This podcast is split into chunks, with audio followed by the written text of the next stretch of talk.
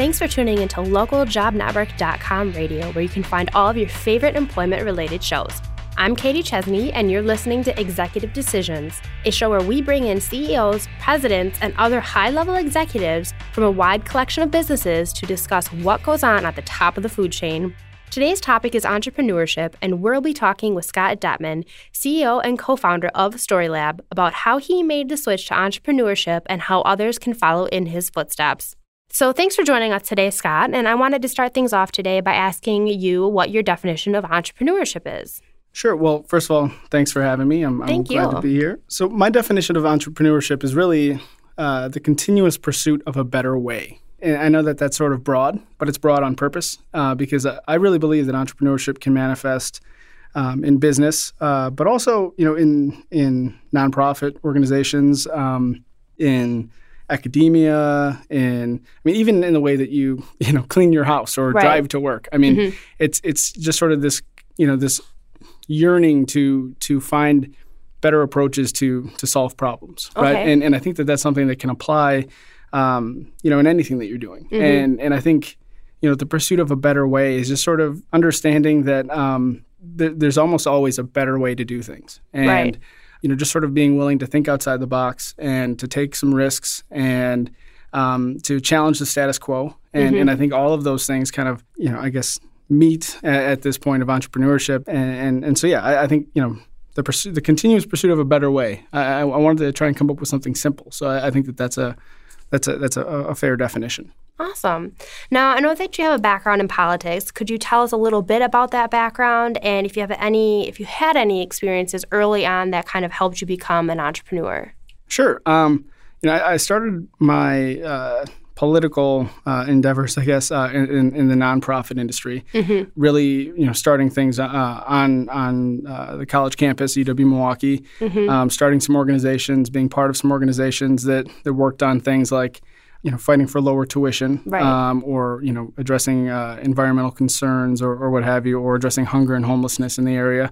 And from there, I I landed a, a, a job uh, wherein I did fundraising for um, an environmental nonprofit. And basically, I talked to people on the street and and tried to raise money to support energy related initiatives. Okay. Um, and you know, it's uh, it was a, a, fantastic experience. It was one that um, that was very, very difficult. It was mm-hmm. one that I think a lot of people wouldn't be able to do. Um, okay. I basically, you know, would talk to people on the street and, you know, try and uh, engage them in, in topics about uh, energy and, and the environment.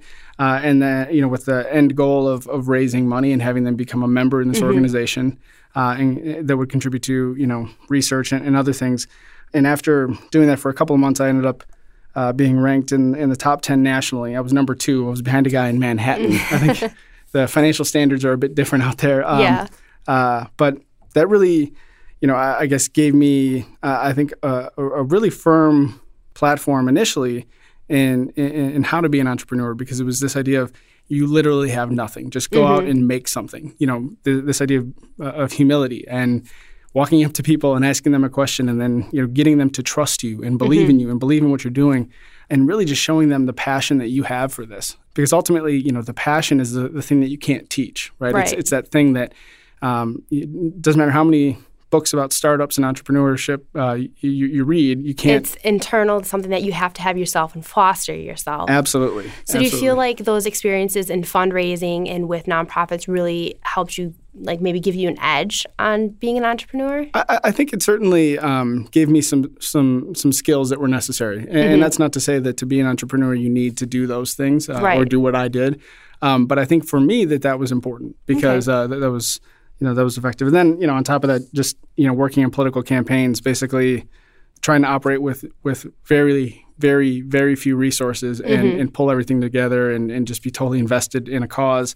That was also a phenomenal training ground to just right. sort of learn how to do it all. Mm-hmm. So I've heard a little bit about colleges kind of expanding and developing majors in entrepreneurship.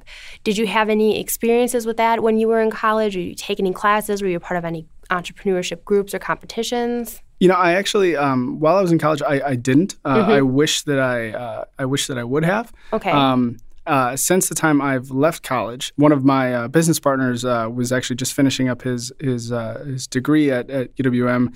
So we actually did participate in a couple of competitions. Okay. Um, there was uh, um, the, the new venture business plan competition uh, and a couple others put on by the Lubar School, and you know those were uh, fantastic for us. Uh, We we uh, did well. Uh, you know, we won some start. Yeah, we won some startup funds.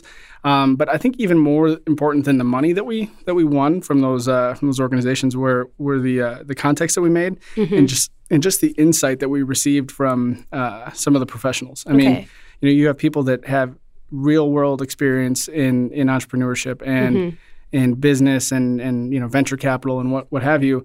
And you know you basically give a pitch to them and they read your business plan and they they tell you how it is. You know they tell you what you, uh, what they think. And and that was really invaluable for us because Mm-hmm. um, it's one thing to have an idea that you think is great um, But but, others need to support it and say, hey, you know, that is a good idea. yeah absolutely. So, some advice for our listeners would be to definitely get involved in any competitions they can, whether or not it's a college competition or something just out there, a nonprofit's putting it on. Just get involved because you're going to make valuable connections, right? Right, absolutely. And, and our director of operations, uh, who's here with me today, uh, Sammy, is uh, she's involved with an organization uh, at UWM. Uh, I believe it's the it's CEO, the College En- Entrepreneurship Organization.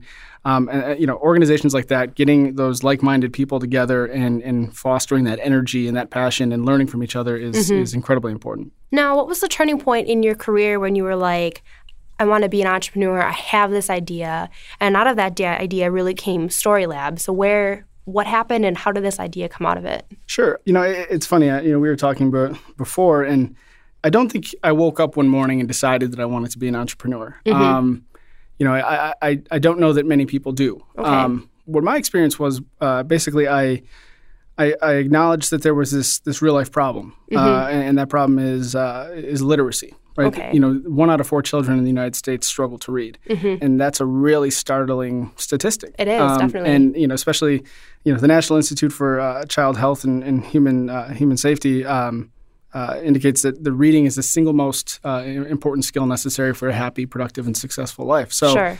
You know, with reading being as, as important as it is, and you know, sort of the, this this idea that we're not doing as well as we should be, um, I, I, I identified that problem, and that's a problem I've been aware of. I think we're all aware of it. Um, but it actually it uh, it took my my wife uh, Lauren and I um, have uh, a, a son at home. Uh, He's he's six months old, so we recently had a baby. Uh, and around the time we learned that we were expecting, we um, we started talking about all the different things we were going to do as parents, and we are going to be the greatest parents in the world, right? Um, but we one of the conversations that we had was about. Uh, was about some of the, the books that, that we read when we were children that we remembered and really appreciated and, and some of the books that really helped us you know learn how to read and um, the book that she talked about was a book where the little girl in the story was named Lauren and how she just thought that that was the, the coolest thing in the world. Sure. Um, the little girl didn't look like her, the setting wasn't the same, but it was still you know really impactful. so, she related to it. Right, absolutely. And then, you know, I sort of followed that up with, you know, my experience uh, was a, a book that, that you know, the, the, the child wasn't named Scott, but a, a story where uh, uh, the main character um, resembled me. Um, so my, my dad always said that it looked like me when I was a little when I was a little kid. And, and because of that, I love that book. I sort of thought that it was about me, right? Yes, And- right? and and so that was the book that really helped me learn how to read. So Mm-hmm. this idea that you know if I could you know take something you know really impactful from from that experience, and if my wife had a similar experience, I had this you know sort of this question that came to my mind. You know, what if every child um, had a truly relatable experience when they were learning how to read. And you know, it, it turns out I was onto something. Um, and we did some research, and it turns out that when a child can relate to to the content of a story, be it the illustrations or the name in the book or the setting um, or, or even the the theme of the story, that the opportunity to promote early early literacy increases by eighty five percent. Wow, that's huge. Absolutely. So, really, my decision to be an entrepreneur it was more of a decision to to to not stand on the sidelines. Wa- It was more of a decision to to sort of jump in and say that the stakes are too high, not to act. Right. And and um, so I started, you know, just doing. And I would say that you know, in terms of recommendations for for other uh, you know budding entrepreneurs, just you know, I would- I would say just start doing. There's the the list is going to be 100 pages long of all the things that you need to do at first. But the best advice I would I would give people is don't sit on it. Just start start, doing, doing it. start making things happen. Right. So now, what steps did you take in your career to make this this happen and to make it become an actual vision where that's what you were doing full time? Well, you know, at the time that I had the idea, um, I was uh, working as a director of marketing at a local advertising agency. Mm-hmm. You know, good job. I was I was married, uh, owned a home. You know, I had a baby on the way, so it wasn't really the ideal time for me to to venture out and Sure. start um, a, a new business. But I started just you know working on the business uh, whenever I had free time. You know, Mm-hmm. nights, weekends, um, lo- a lot of sleepless nights, just you know working through the night. And one of the first and probably most important things that I did is I got help. Uh, Right. I, I identified um, someone that, that could come on board and, and help, and he's now our chief technology officer, John Mose. Mm-hmm. Uh, he's been a friend of mine since we were, uh, you know, reading these kinds of books. Um, Right. and he knows, you know, he's sort of a, a technological whiz, and so he helped me launch things initially. Um, and and then as things started to pick up, I, I left the ad agency and went to a position uh, as a basically as a, a marketing consultant for a company that would allow me to work from home. So I would have uh, you know more flexibility and more opportunities to do what I needed to do. Um, and then you know slowly I just kind of slowly weaned off uh, off of that, and I still do that occasionally. Um, but now uh, you know it's it's uh, it's Story Lab that's that, that is taking Your up the major- primary right. focus, yeah. So did you found a partner to help you within this success, right? Absolutely, yes. Awesome. So, now, do you, would you recommend that for most entrepreneurs to find that partner to have a good support system when you're starting this business? Y- Yes, uh, hundred percent, and and for multiple reasons. I think it's important to to have sort of that partner that you can rely on. Um, you know, because there are going to be some tough times, uh, and there's so much work to do that it's not really feasible for just one person to do it. Um, but it's also a, a good good sort of reality check too, because Right. that first partner you have is is your first customer in many ways. You need to go and pitch this idea. And, and make them a believer. Um, Sure. and, and I knew that if I went and I pitched this to John, that he would tell it to me how you know give it to How me it how was, it was, yeah. and and uh, and if I could if I could make him a believer, I knew that I could make other people a believer, Mm-hmm. and uh, and so that yeah that was vitally important. And and everyone has their own skill set, right? Mm-hmm. I mean, you know, I, I talked to uh, a gentleman who uh, who's worked with many startups, and, and he said that most startups uh, have um, have sort of three positions, Okay. um, and and there's uh, usually the person who comes up with the idea and and sort of the front person um, and they're considered like the hustler right so they're the person who goes out and hustles and brings in business and and you know is is high energy and you know is is doing all these things um, and then there's sort of the developer, which is like the web guy, the technical guy who can put the X's and O's together, uh, you know, behind the scenes. And then there's a creative person who can Sure. contribute to the look and feel and, and, and make a brand. And and I think at least initially, um, John and I sort of shared the creative role because I do all of our illustrations uh, and, and write our stories. Um, I'm getting help with that now, which is great. Yeah. Um, but um, but John, yeah, so John and I sort of shared the creative role because he designed our website and, and other things. But then I definitely you know embodied that hustler role, uh, and John definitely embo- embodied that developer role. Um, and and we had worked in on political campaigns in the past, and, and that it was sort of a natural thing for us because you know when I had run for office, he helped me behind the scenes a great deal, um, and and I was sort of the person out there talking to people, and, and that's sort of where I'm most comfortable. So Sure. so it, it was sort of a natural fit. But I think each startup or each you know new business kind of needs those roles and those different personalities to, to really make it go. Sure. Now, what do you find most exciting about this process? I mean, it's that's really quite simple. I what I find in, incredibly exciting is the idea that we can literally change education. We can mm-hmm. revolutionize education by helping more children learn how to read, you know, better and and and, and faster. Okay. Um, and you know, like I said, there you know, one out of four children struggles to read. If we can make that number one out of 5 one out of six, in, in ten years, if we can make it one out of ten, Right. the amount uh, or I guess the, the impact that we could have on society as a whole is is huge. And I mean, because you can't do chemistry if you can't read, right? Exactly. You can't do algebra. You can't learn biology. You can't read the Declaration of Independence, and um, all things that you should you know probably learn how to do at some point. Um, Sure. And so this idea that we can sort of build this this uh, this groundswell of, of you know children that, that are successful readers and early readers that that enjoy reading um, that can then you know sort of parlay that success into all these other academic endeavors. I mean, and this may be a stretch, but I, I say this frequently. We may be able to um, sort of unlock the puzzle of reading for a child that goes on to cure cancer. Sure. And if if we weren't there, and again, this is a you know making some big assumptions here, but if we Yeah. weren't there, then then maybe that child never you know really Would have achieved that level of greatness. Abs- absolutely. So that's, Sure. I mean, it, it's hard to to not get excited about that. It, Mm-hmm. It's it's one of those things where I feel like, you know, I, I can't think of a better way to spend my 24 hours than than to, to work on a cause like that. Awesome. Now, on the flip side, what are some lessons that you've learned there during this process that maybe if you'd gone back, you would have done a little differently? You know, I um, the first campaign I ever managed, uh, the, the guy who was the candidate was a, a former lieutenant colonel in the U.S. Army, and his his job in the Army was like strategic planning and everything. Sure. And he used to always tell me, um, you know, Scott, if you want to go fast, the first thing you need to do is slow down. Sure. Um, and uh, and he had this like deep booming voice, and so you listen when he said things. But uh, sure you did. right. Um, but I think that, that that holds true here as well. I mean, the the urge is to go 150 miles an hour, and I think that that's good, and you want to do that, and to you want have that sense of urgency, but you need to slow down, rein it in a little bit, and really apply yourself. Right. So you have a quality product when you're first stepping forward. Absolutely, and and you know you, you need to to be conscious of what you're doing and not rush into decisions, and and you know not I'm not saying sit on things forever, but at the same time take it take a second, and, and I try and do this every day. Uh, still, I, I try and take about five minutes where I remove myself from the business entirely, and I try and look at it objectively, and Sure. and and look at it like a like a business owner, you know, and um, or like an investor would look at it, and, and Sure. try and try and assess where we're at, you know, what we're focusing on, um, because we still find ourselves, you know, going down wormholes or getting into the weeds a little bit on things that aren't really that important at the time. Sure, definitely. Now, can you give us give our listeners some advice on how to turn an idea into the beginnings of a business? Yeah, I, I mean, you know, as I said earlier, I, w- I would say, you know, just kind of just start doing um, and and start making some mistakes. Uh, you know, the, the the biggest thing that um, I think.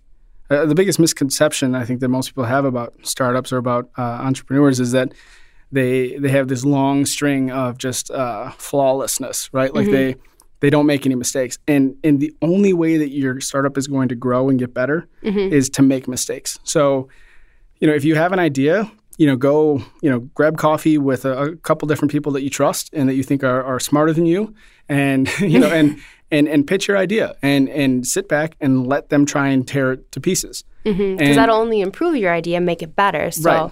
not only make those mistakes, but make them and then learn from them. Absolutely, because every, I mean, failure isn't bad as long as you learn from it, and mm-hmm. and and that's that's something you need to get used to as an entrepreneur. You need to get used to failing, but then sort of not letting that affect you too much, and and, and staying true to that cause uh, that, that you're trying to achieve, and and just sort of say, okay, I failed. But you know, if I can, if I can look up, I can get up, and and and we can keep moving forward because now I know how to not fail this time. You Sure. know, in, in this area. So you're very passionate about this and you're very passionate about Story Lab and everything, but do you really love being an entrepreneur? That's a that's an interesting question. Um, I, I think I do. Um, You think you do. well, it's one of those things where you know, um, I I love running Story Lab. I love uh, being the CEO of Story Lab because I love this idea and I and I and I love the cause that we're working towards. And I I can't I guess in some ways I can't imagine being an entrepreneur without Story Lab. Sure. And I think I think that if you ask most entrepreneurs, that's what they would say. You know, they, they, they many of them would just say, "Oh yeah, I love being an entrepreneur." But I think you don't set out again. I don't think you set out to be an entrepreneur. I think you set out to to make a dent in the world. You know, to have an impact, to to be remembered, if you will, to to help people, to do whatever it is that you feel like you can do. And if you're doing that, then you're going to be happy. I mean, I love what I do. I, I, mm-hmm. I it's I mean, initially it's all I did for fun. So I mean, mm-hmm. it's hard not to to, to love that. really love it. So, how do you find time for yourself and for your family to carve it out from the business and not just just work? Because you can't do that. That's not healthy. So, how where how do you find this time and how do you separate yourself? You know that that is uh, that is a challenge, and I think a lot of entrepreneurs uh, you know struggle with that. Um, you know, I I, I definitely uh, would would tell any um, you know budding entrepreneur that um, there's no such thing as a work week or a work day.